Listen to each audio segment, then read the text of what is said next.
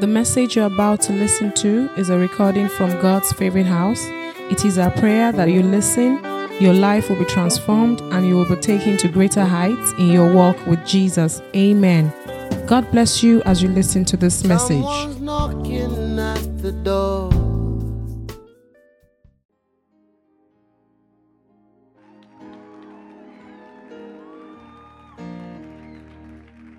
Praise the Lord. Glory be to Jesus. Hallelujah. Happy Thanksgiving to everybody once again. And um, like I did at the first service, I'll start with a joke again. Same joke. So if you have heard my joke in the first service, when, I, when you get to that point where you have to laugh, just laugh. Uh huh. So there's this story of a, a couple that has been married for so long. They've been married for like 15 years, but throughout that 15 years, there was always something they were always arguing over. You know, so what, what was it? The husband, every time he uses the toothpaste in the morning after brushing his teeth, he would not cover it up with the cap of the toothpaste. And it used to be a major issue with them, between the two of them. You know, the husband will always say, ah, what's the big deal? Okay, I didn't cover it. Then cover it when you see it now. I mean, you guys can relate to that, Abby. What, what's their wahala? Abby? And the, the, the wife will be like, but you met it closed. Why can't you leave it closed when you are done with it? What's your problem? Women, too, you can relate to that, right? Uh, you say, sure. Hallelujah. And it went on and on like that for a long time 15 years. Then finally, it became, there was a time where it was Father's Day. Father's Day. So the man now decided and said, okay, for 15 years, I've just ignored this woman. Now is Father's Day. Let me repent. So, on Father's Day, after brushing his teeth, he decided to cover the toothpaste. And he was waiting for a comment from the woman, from the wife. And she did not make a comment. Second day, he brushed his teeth again. He covered it up. Deliberate. You know, some of these things, it's a, it takes a lot. You know, some of these seemingly non important things. It takes a lot when you see someone trying to actually change. Abby? Guys, you know, you know his stuff, eh? You women are here hearing now, it's a lot of effort. So the guy decides and says, okay, he's going to start covering. So the second day, he covered it. The woman still didn't make a comment. Third day, ah, this woman still didn't make a comment. Fourth day, fifth day, one week, two weeks. Then the guy says, no, no, no, no, no, I can't take this anymore. And called the woman and said, Madam, we have to discuss. I have something I want to say to you. And the woman came and said, Yes, me too, I have something I want to say to you. So the guy, being a gentleman, said, Okay, you go first. And the woman says, Why have you stopped brushing your teeth for the last two weeks? Hallelujah. You see how we, we, we, are just trying to make an effort and she's interpreting. I mean, you know, they, they say you can't satisfy a woman. Hallelujah. Let's put our hands together for the Lord. Glory be to God. And for those of you that have heard the joke before and you still laughed, give yourself a round of applause also. Hallelujah. Okay. Before we go into the Word of God today, we will start out by praying, just as we did in the first service. So, could you please kindly rise up on your feet? And um, we'll start out by thanking God for Nigeria. We are, let's just lift up our voice and just bless the name of the Lord for the country where we are in right now. And if you're not in Nigeria, anywhere you are all over the world, just begin to bless the name of the Lord for the country where you are in and just say thank you, thank you, thank you for all that you have been doing. Thank you for where we are as a nation, where we are as a people. Lord, we are grateful. We thank you from the depths of our hearts. We give you praise and glory. We honor you. We adore you. Thank you. Thank you for Nigeria. We are grateful. We are grateful. We are grateful for where we are, standing still as one, oh God. We thank you. We thank you. We bless your name, oh God. In Jesus' mighty name, we have prayed. Second prayer point, a very, very quick background, is the story of the engagement that Elijah had on the Mount Carmel with the prophets of Baal. You know, the, the prophets were there, and uh, he, threw a challenge to them and said, Look, let's decide and settle this matter today. Which God is God? Is he Baal or the God, the creator of the heavens and the earth? So they started, they, they, they had two sacrifices, and they said, Look, we're not going to light up these sacrifices. We're going to pray to our God to call fire from heaven and let the fire consume the offerings that we have put on the altar. And he said, Oh, yeah, prophets, 450 of you, you are plenty. Start. And they went on and on. The Bible says that they started from morning till around noonday, a minimum of about four to five hours, crying unto their God, praying and shouting, saying, Fire, fire, fire. Fire did not come. Then Elijah began to wind them and pepper them. You know, and he even went as far as saying that, cry louder. Maybe peradventure your God is sleeping. You need to shout more so that he can wake up. And they too, ignorantly, they took knives. You know, I don't know if it happens in other tribes, but where I come from, I'm a Yoruba man. Where I come from, at times when you are fighting some dirty fights and you know you are powerless against the person you are fighting, you can begin to say things like, I will kill myself on your neck. You've heard that before, right? So these people took knives and began to cut themselves. More or less like saying that this Baal, if you don't answer, we will kill ourselves or, or your neck. Oh. But at the end of all of that, nothing happened. They were jonesed. Praise God. So when they were done, then Elijah showed up and said, 1 Kings 18:36. At the usual time for offering the evening sacrifice, Elijah the prophet walked up to the altar and prayed, O Lord God of Abraham, Isaac, and Jacob, prove today that you are God in Israel and that I am your servant. Prove that I have done all this at your command. So Elijah was saying, Prove that you are my God. You know, we're in the season where we're saying, I mean, this series we're running now, the title is Words to Live By. And if you remember, if you've been in church, God's Spirit House for some time, you remember there was a time God spoke to us specifically about Nigeria. And what God said to us was, Nigeria will win. Nigeria will win. We are in the season right now where I want us to bring that word back to God. Just like Elijah was saying, prove today that you are God in God's Spirit House and that we are your servants. Prove that you have told us that Nigeria will win. So I want us to lift up our voices and cry out unto God and say, Father, prove to us now that Nigeria will win.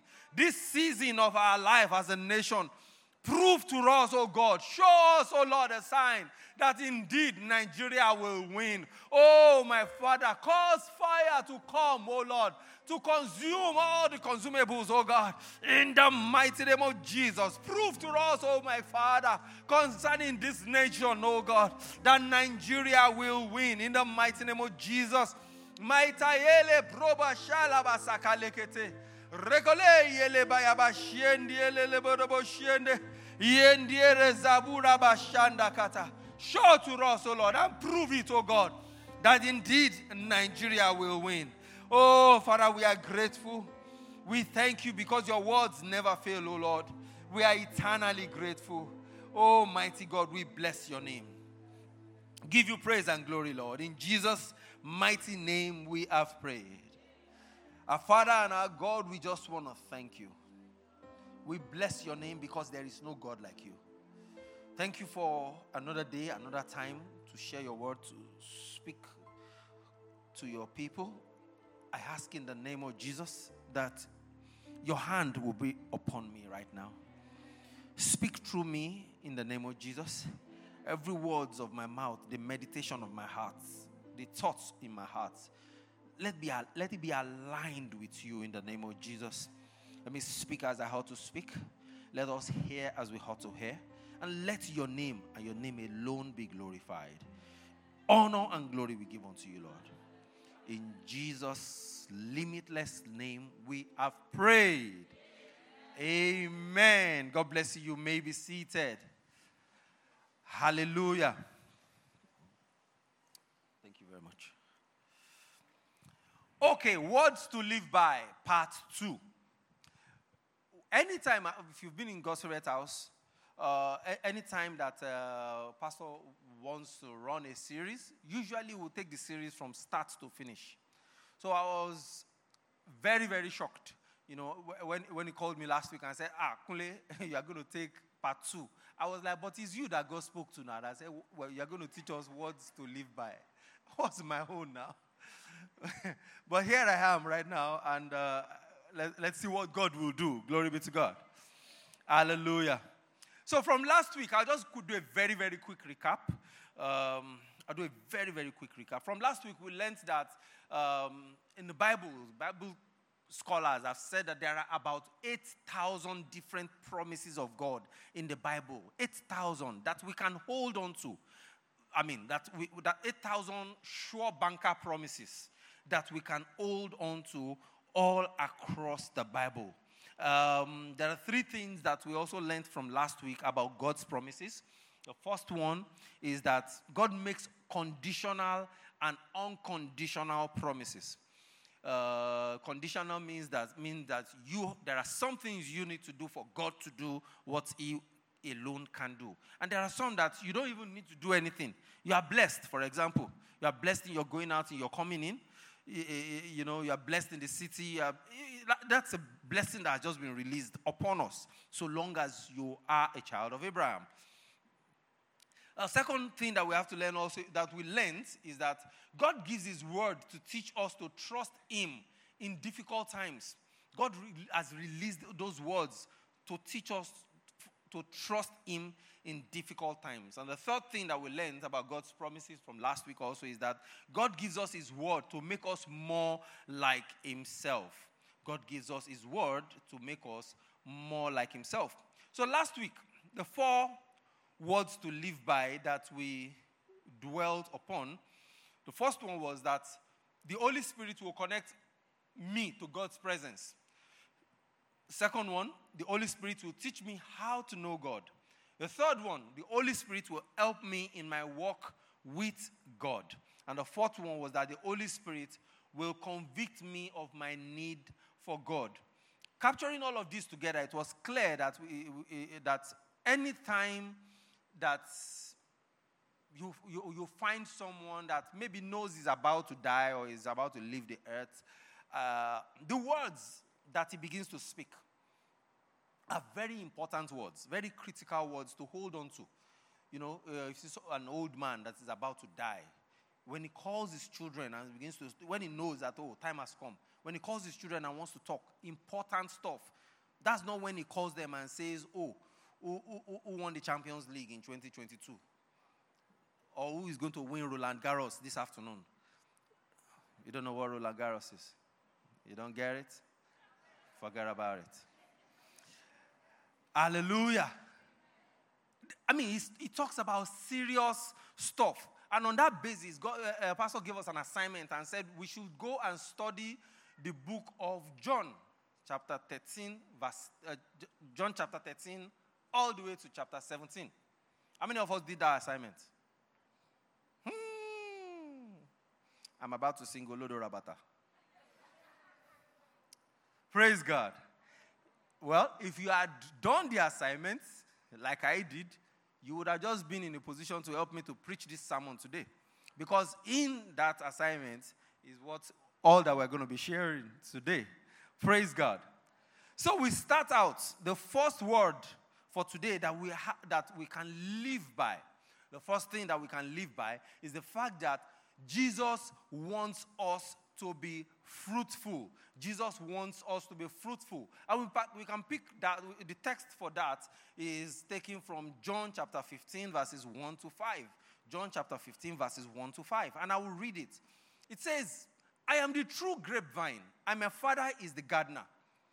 He cuts off every branch of mine that doesn't produce fruit. I'll stop there. And I'll tell a story. When I was growing up, uh, I mean, I grew up in my uh, family house, my fa- father's house, of course, uh, at K2 in Lagos. In our compound, we had a big tree. You know the fruit that we call fruit? We know it, right? Uh, fruit. If you really want to call it well, you call it fruit. but that tree was in our compound, very big. You know, my, my mom used to care for it. She, I mean, Saturday morning, she would call all of us. The trees would have dropped a lot of leaves all over the compound. She would get us out in the morning. That was our own environmental sanitation. You sweep and sweep. She just used to like the, the tree. And even me, I used to like it because you want to have a party in the house, you don't need to bother to get a canopy. It's, it's already canopied. You know, if you park your car, you can be sure that you are not going to get in and it's hot because it's, you will park under it. You know, it was just in a very good position in the compound that it stretches and gives us, you know, shade. So I, I used to like it. Then my mom dies like 12 years ago, thereabout, you know, and it was less than one year. Less than one year, my father cut it off. Cut off the end. I just went to the house one day and I saw that the whole thing was down. And I was like, ah, what happened? My father was like, it's just a, it's just a waste of space. That if the tree was not producing sweet fruits. And it was true. Because all through that time, even though it was big and everything, even though it was producing fruits, we never could eat the fruits. It was bitter for some strange reasons.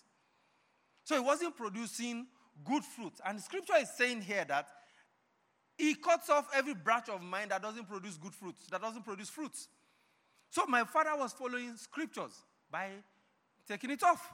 And that applies critically to us because we're talking about the conditional promises of God. If God is saying we have to be fruitful, we have to be fruitful.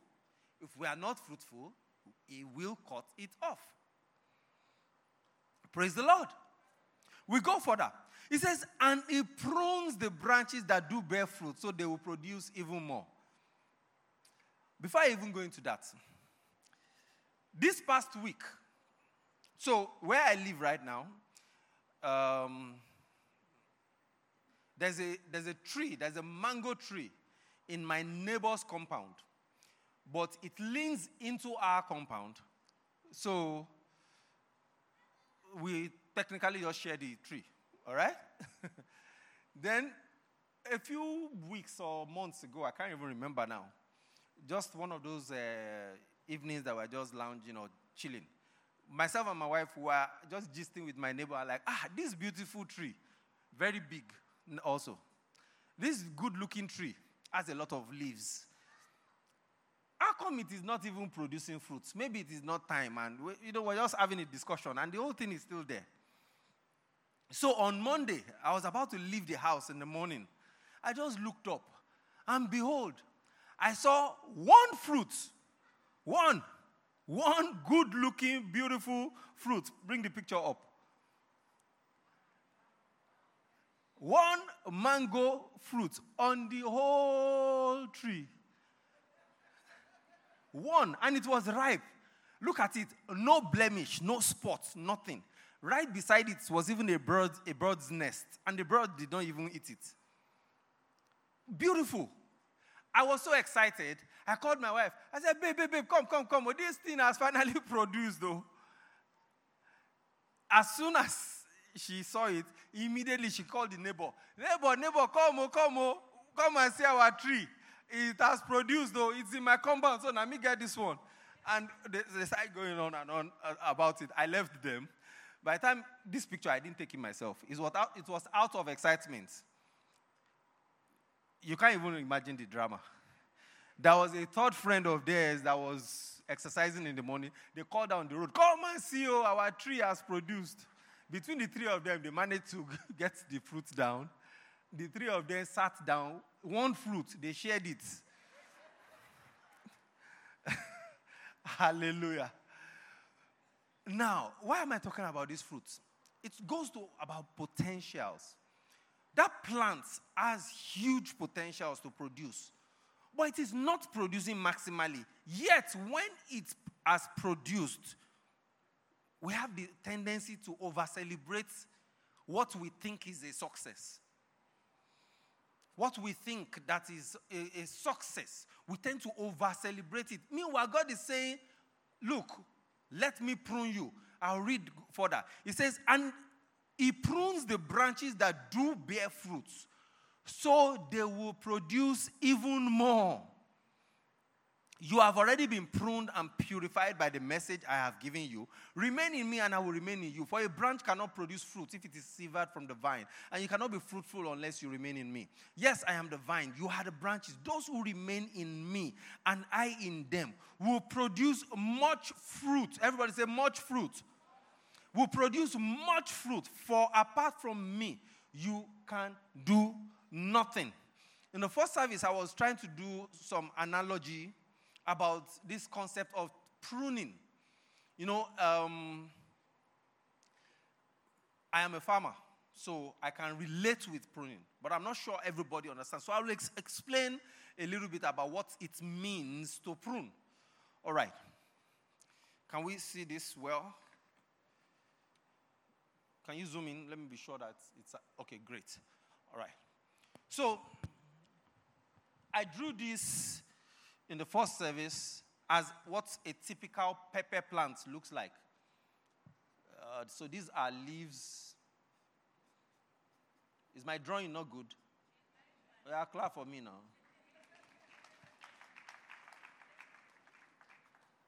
I drew this as a typical pepper plant. All right?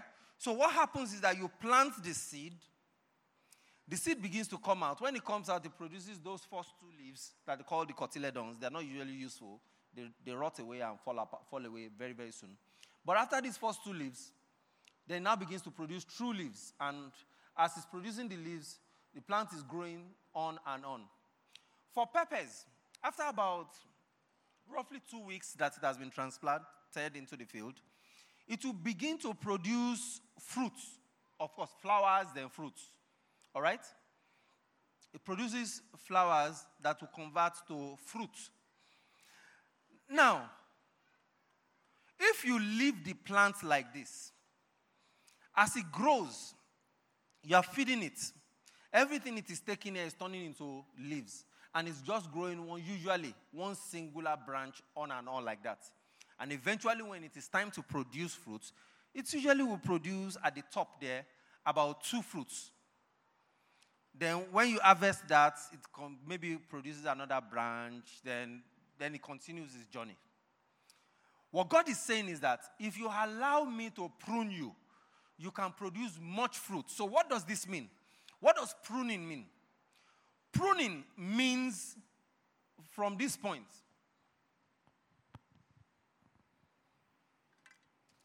Let me do it again so you understand. So you have your soil, you have your seed in the soil. The plant goes out, produces the first two leaves. Goes up, produces the first leaf.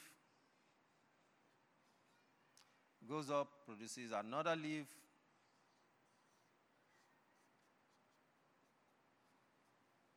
Goes up, produces another one. You get it? Produces another one. Then gets here and now wants to start producing those two seeds that we talked about, right? Pruning, what it means is that once it gets to that point where it appears like it is ready to produce, cut this place off. Not only do you cut that place off, cut this leaf up, cut this leaf off. Leave the branch, but cut this leaf, cut this leaf. Then leave maybe one or two leaves.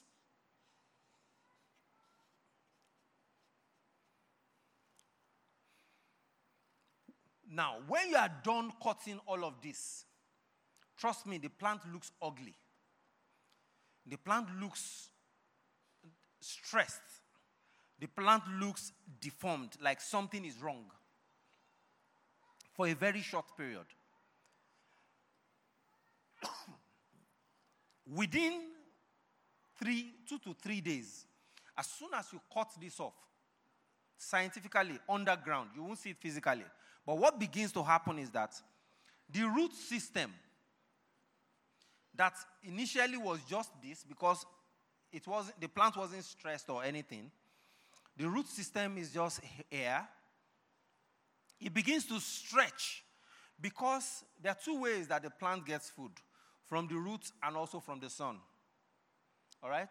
There are no more leaves to do photosynthesis that will convert the food from the sun to the fruit.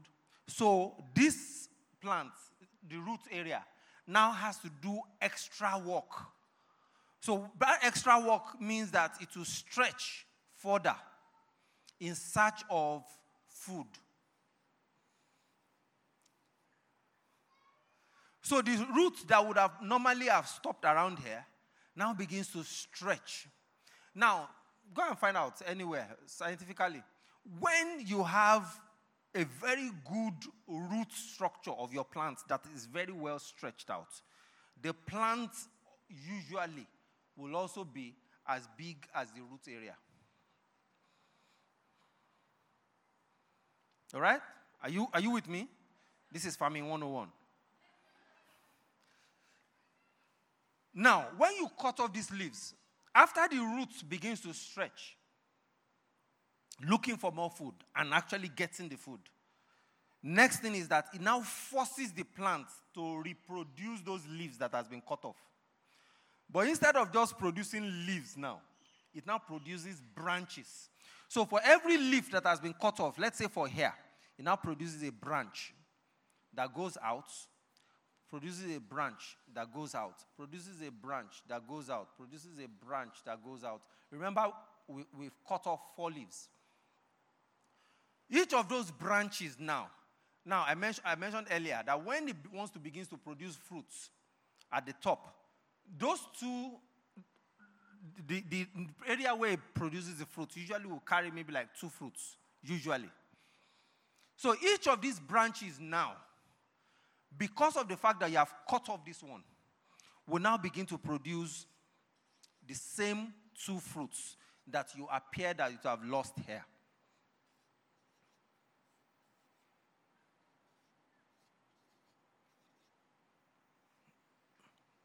One, two, three. Where's the fourth one? Okay, yeah. Yeah.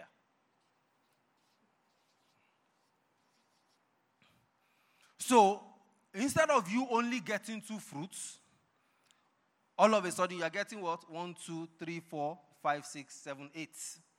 That is the power of pruning. When God says that, when you allow me to prune you, you will produce much fruit. Now, it doesn't even start to get very interesting here. Guess what? After you harvest this, each of these nodes, they call it nodes, will also produce two branches. And each one of them carrying. You see how it just keeps multiplying. And it goes on and on. So instead of in two generations of harvesting here, having two fruits, then maybe these two now producing two, two, making a total of six. What happens here now? You now have one, two, three, four, five, six, seven, eight, multiply 16 plus the initial 8, 24, as against what you just get for 16, for 6. And it just, the multiplication ratio just keeps going on. Why? Simply because the plant was pruned. The plant was pruned. And that is exactly what God is saying that if you allow me to prune you, then you will be fruitful. Now, the pruning exercise is not an easy experience. I can tell you that for free. Because pruning could be that, oh, you want to venture out to start a business and you're finding it difficult to, to, to get customers after you've set the business, set up the business rather. Pruning could be, oh, um, you, you, you found the person you want to marry, but you are struggling with the cap of the toothpaste. Could be so, and you're fighting because of that every day. Pruning could be so many. Pruning could be God teaching you to say, look, wait, it's not yet time. It's not yet time to begin to celebrate that singular fruit on your plant because that plant next season is going to produce an abundance if only you just allow me to prune it. The one fruit that you see right now that looks like, oh, it's so beautiful and fresh and clean. There's so much more that can still come. There's so much more. What you have seen right now is very, very tiny compared to what God wants, wants to do. And unfortunately, in the world we're in today, where everybody is quick to, to rush to advertise or to celebrate whatever it is that you're doing, it, it's, it's, it's, it's, it's, um, it's just a, what I call it, very limiting experience that you're giving to yourself. You know, you know the popular uh, skits that pastor is always talking about. Every money where I get, now flanger. So you just have one singular fruit on your tree. Every money where I get, now flanger. No, it doesn't work that way. It doesn't work that way. You have to be patient and allow God to work on you. We need to be pruned. And to, to, to be fruitful doesn't necessarily mean by monetary standards alone doesn't mean to be fruitful financially alone. Fruitfulness in the eyes of God is actually about impact. How impact? What impact are you making in the lives of the people around you? How impactful is your existence to humanity? How do you measure this? How do you know if you are being influential, if you are being fruitful in, the, in, in, in your calling? How do you know this? Three things that I think, three ways are rather that I think you can know is to ask yourself, how many people do you think you know? Based on who you are, based on who you are to them, how many people are praying for you? Ask yourself, I mean, these are real questions, tough questions to ask yourself. How many people are praying for you that are ah, that thing that you are doing? May God support you. May God let you continue. How many people are praying for you? Second way that you can use to measure your fruitfulness. How many people see you genuinely and say thank you? I'm not talking about the people that hail you, that just see you and say, ah, Twale Baba. No, no, that's not what I'm saying. I'm not talking about the people that just want to hype you up. I gave an example of uh, in the first service about an experience I had a few years ago. That was a, a, a, um, a customer or someone I knew. He's a member of this church actually, and um, I used to buy stuff from him. At times, I'll go to his shop. Then uh, each time he sees me, he would always pass a very good compliment. You know, once he sees me, oh, Pastor K, wow, you're looking good. I will look at myself. At times, I may be wearing a short knicker in slippers, and I'm like, I'm looking good. Okay. Then I used to like the compliments. We all like compliments, don't we? Everybody likes a good compliment, you know? Even when you are not looking well, but you expect people to say you are looking well. So you like it. So I liked it. I'm normal. Praise God. so unconsciously, I just realized that anytime I want to buy something from the shop, even though I have the option of maybe calling and someone can bring it to me, I would actually go there so that when I enter, the guy will say, Oh, Pastor K, you're looking good. And I used to feel good about it. Until one day I had to buy something and I couldn't go there physically. And I called on the phone. And as soon as he heard my voice, as soon as he heard my voice, he said, Wow, Pastor K, you are looking good. And I was like, On the phone? I'm looking good on the phone. Which means that it was just a very cheap compliment that he was sending out to everybody. So it wasn't just me that was always looking good when I enter his shop. Hallelujah. But you see, that's how we are as human beings. We all like compliments. We all like people that, are, that can hail us. But that's not what I'm talking about here. I'm talking about every day. How many people, every week, every month, how many people do you actually see that tells you, thank you, sir, for that thing that you did? Thank you for the life that you are living. Thank you for how you treat your wife. Thank you for how you are caring for your children. Thank you for how you carry yourself every time I see you. How many people say that to you? That's to tell you how influential you are. That's to tell you how, uh, how fruitful you are becoming. And finally, the third way that you can know to know where, how you're being fruitful is what is being said about the things that you do. What is being said about the things that you do? I know, yes, we should, when we do good, we should hide it. But it is not all the things that are good that we do that can be hidden. Mark 7 31 to 36. Bring it up. Mark 7 31 to 36. I'll read. Jesus left Tyre and went up to Sidon before going back to the Sea of Galilee and, and the region of the Ten Towns. A deaf man with a speech impediment, meaning deaf and dumb, was brought to him, and the people begged Jesus to lay his hands on the man to heal him. Jesus led him away from the crowd so they could be alone. He put his fingers into the man's ears, then, spitting on his own fingers, he touched the man's tongue. Looking up to heaven, he sighed and said, Ephphatha, which means be opened. Instantly, the man could hear perfectly and his tongue was freed so he could speak plainly. Jesus told the crowd, hear it here. Jesus told the crowd not to tell anyone, but the more he told them not to, the more they spread the news. There are some good that you do that no matter how much you want to hide it, you can't hide it. How many of such can be recorded about you?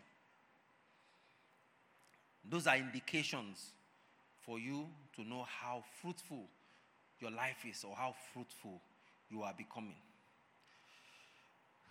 Second word to hold on to Jesus wants to cleanse us. Jesus wants to cleanse us. John chapter 13. John chapter 13. I'll read from verse 1 all the way very, very quickly to verse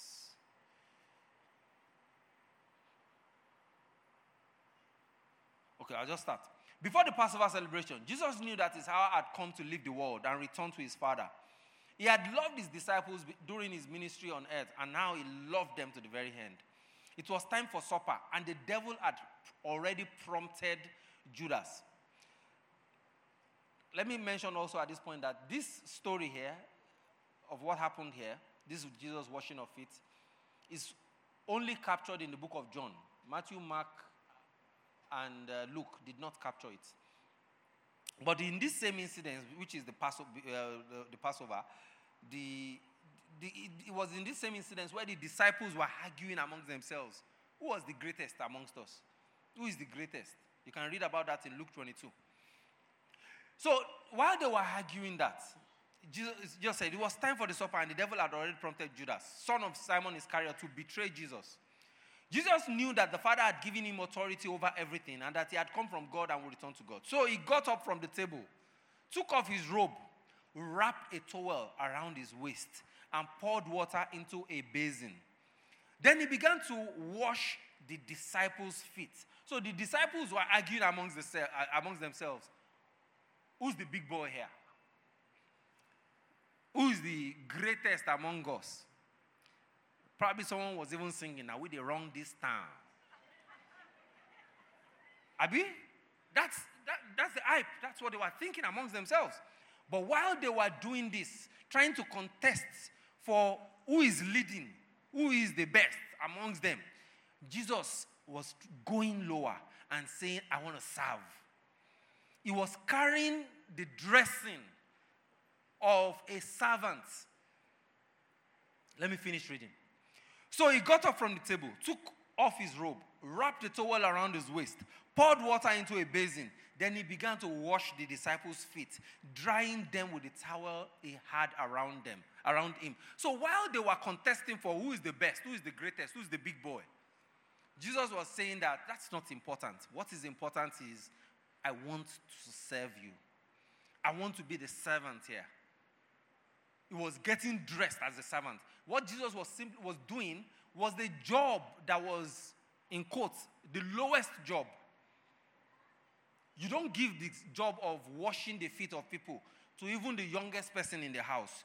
You give it to a servant, and usually it's even the lowest of the servants that does that job. If you go to Jewish, Jewish culture, it's the lowest of the servants in the house that does that job. This was a job that didn't require experience.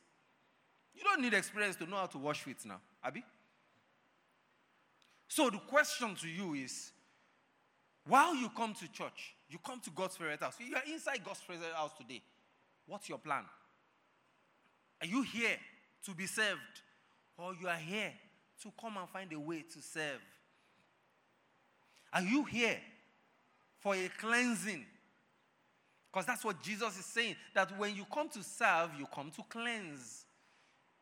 Both ways, He wants to cleanse us, and that's why He's serving us. Hallelujah. Last week, the children showed us exactly what it is to serve. I was saying that my son, six year old, was with First Touch, six year old boy. He was standing there at the door with his tiny voice. He doesn't speak out very loud if you know him. You know, he was standing at the door and people were walking in and he was saying, Welcome to service. Welcome to service. You will be shocked that for someone, that may be the high of his day. That, wow, see this nice looking boy giving me this kind of welcome in the church. You know, for someone, that may be the high, uh, the highest point of his day. And the choir, the children in the choir, the ushers on that day, amazing. Let's put our hands together for G- GFA children. See rock, they rock. Hallelujah. So ask yourself, what is your objective of being in church? Why do you come to church every time? Is it to be served or to serve? You may want to say, no, no, no, no I'm not prepared, I'm not ready. Look, to serve is not, um, how do I explain it? You're, you're just turning up at times. It's enough ministry. You would not know. I remember back then when I, when I was still a younger Christian, you know, and um, I just moved from, I, I, told you earlier that I was in K2. So I, I got a job in, v, in, in VI and I moved to VI. So I, I started attending City of David. One of the things that used to keep me going as a young Christian then was that in City of David back then, I don't know what the status is right now, but back then in City of David, that I could count clearly I could see every Sunday, unless they were out of town, at least five bank MDs back then were ministers or pastors in, in the city of David. Bank MDs. I was working in the bank then, I was still a very young officer in the bank. So I would look at the people that I'm looking up to, like, wow, see these people serving God, and they are bank MDs. So what, what, what can be wrong with me? How can I get it wrong? This is what I want to be. So it, that was for me a sermon that was unpreached. Just looking at them every Sunday and saying, wow, look at these guys. There were at least, again, two different multinationals that the MDs were also in the same, in the same church, serving as ministers then. So I, I would tell myself, so what, who am I that I would not follow this God if these big boys were serving God? So you're coming to church, you don't know who is being impacted. You don't know who is looking at you and saying, if only I can be with this man, be like this man. If only I can be like this woman that I see committed every day coming to church. A few weeks ago, I had an interesting engagement with someone. He walked up to me and said, Look, why do I have to physically come to church? if all I'm going to come and do is to watch a video of pastor preaching. I can sit down in my house and watch it, which was true. But the experience of being in community, you can never get it online. The experience of being in community. What I just shared now, if, if, if I have 50 bank MDs watching our service right now, how, how does that help me? How, how do I know? I, you, you get my point? You cannot rule out the place of community, which is why we are saying that let's come back to church physically. Let's get back in church. Let's get back in church. Hallelujah. So, while we're thinking about this, I want us to think, ask ourselves three questions to determine because what was happening while the disciples were contesting who was the big boy, Jesus was looking at the, his heart and saying, Look at these people. His heart for them was a heart of love. That, that's why he wanted to cleanse them, he wanted to wash them. So we have to ask ourselves these three questions to determine if we have the same kind of heart that Christ did when he served. So anytime you're doing anything, or anytime, for example, let's use church as an example. When you come to church, the question is, what's your motivation? Are you coming to serve God? Are you coming to say, look, I'm going to be useful in the kingdom today? Are you coming to say, uh, I, am going to look for someone that is not looking very happy and I'll be a blessing to the person? Am I go, are, are you coming to say, look, I'm coming to, just to share my testimony of what God has done? Because that's a blessing.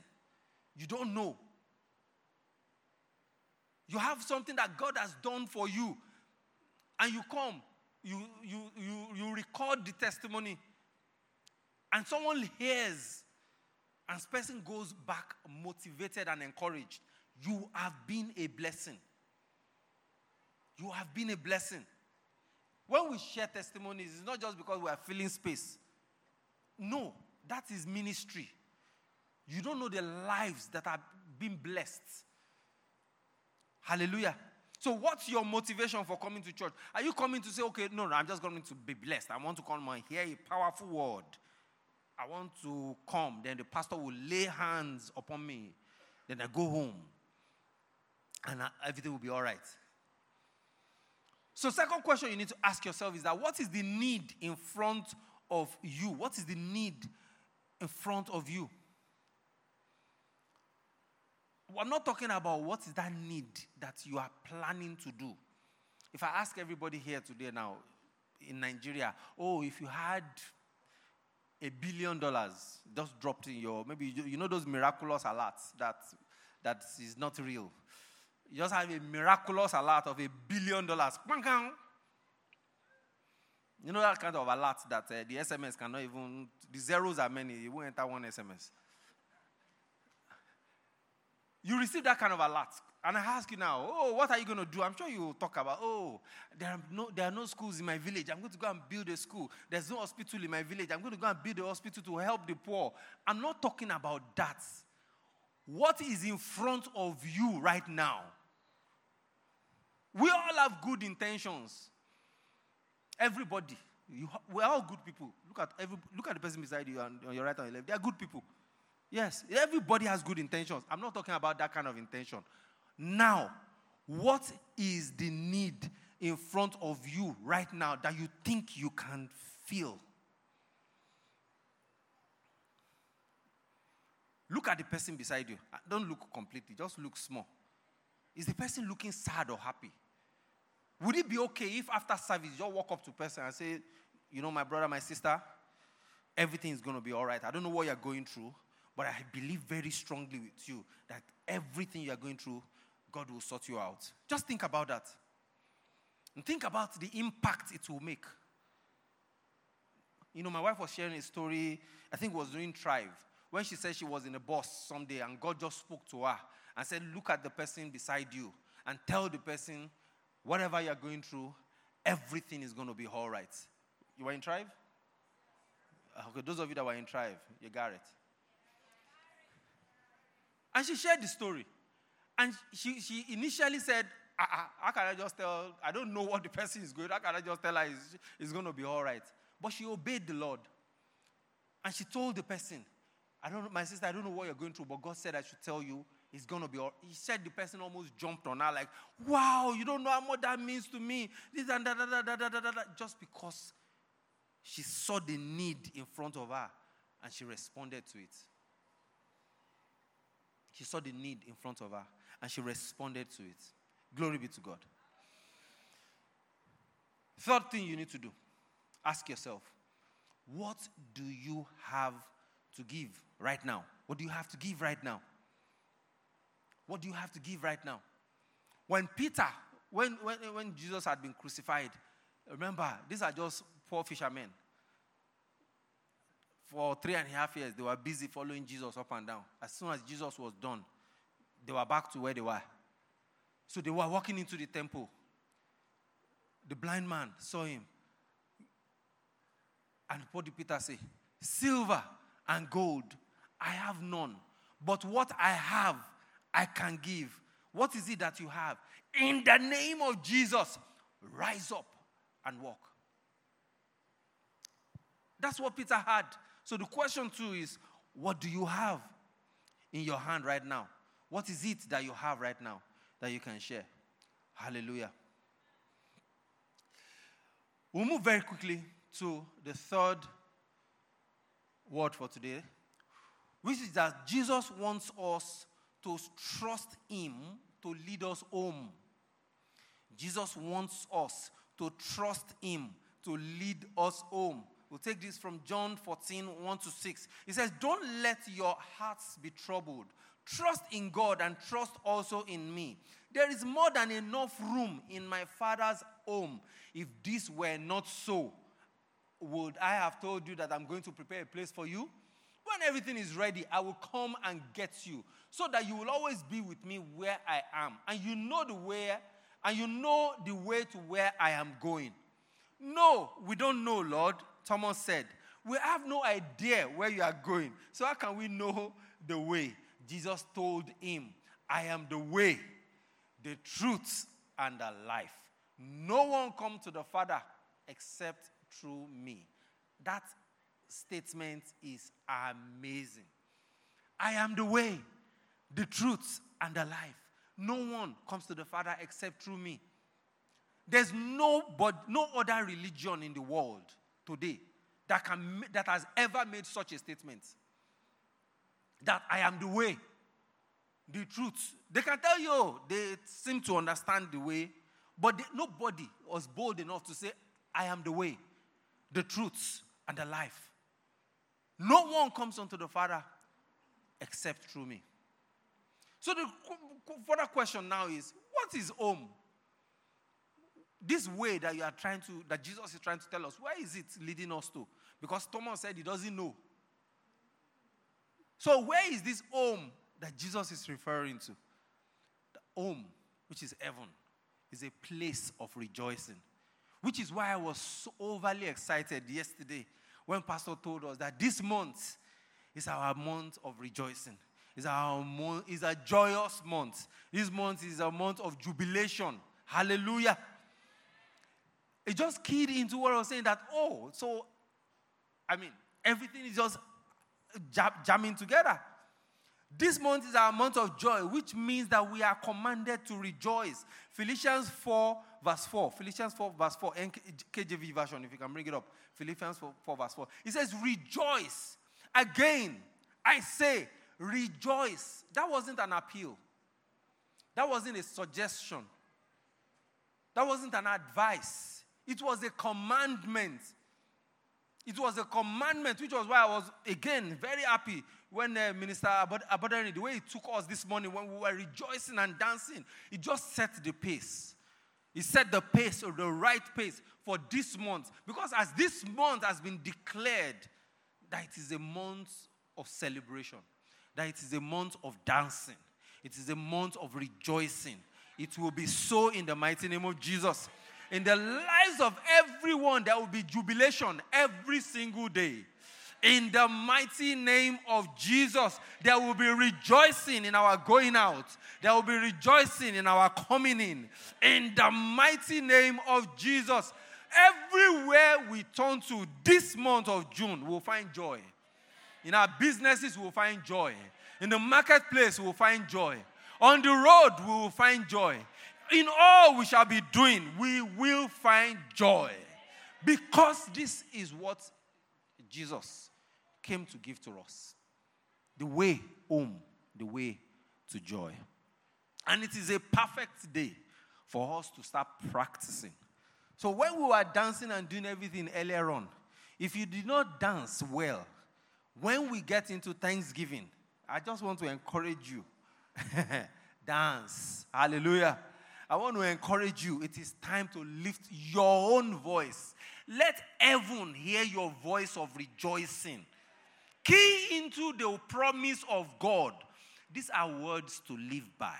If God has said it, that settles it.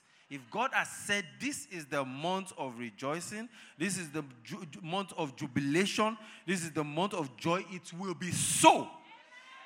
In the mighty name of Jesus. Because God has said it, He's not bothered about your belief. It's up to you to believe it. I believe it. I'm going to dance. I'm going to rejoice. I'm going to celebrate.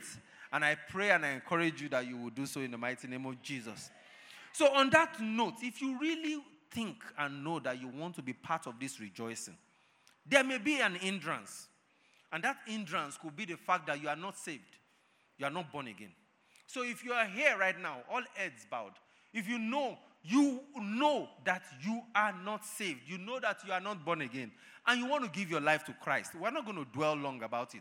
All that you have to do is raise up your hand wherever it is you are right now, receive a card, and put your hand down. And that's it. We're not taking your time, we're not asking you to come out. You know that you're not born again and you want to give your life to Christ today.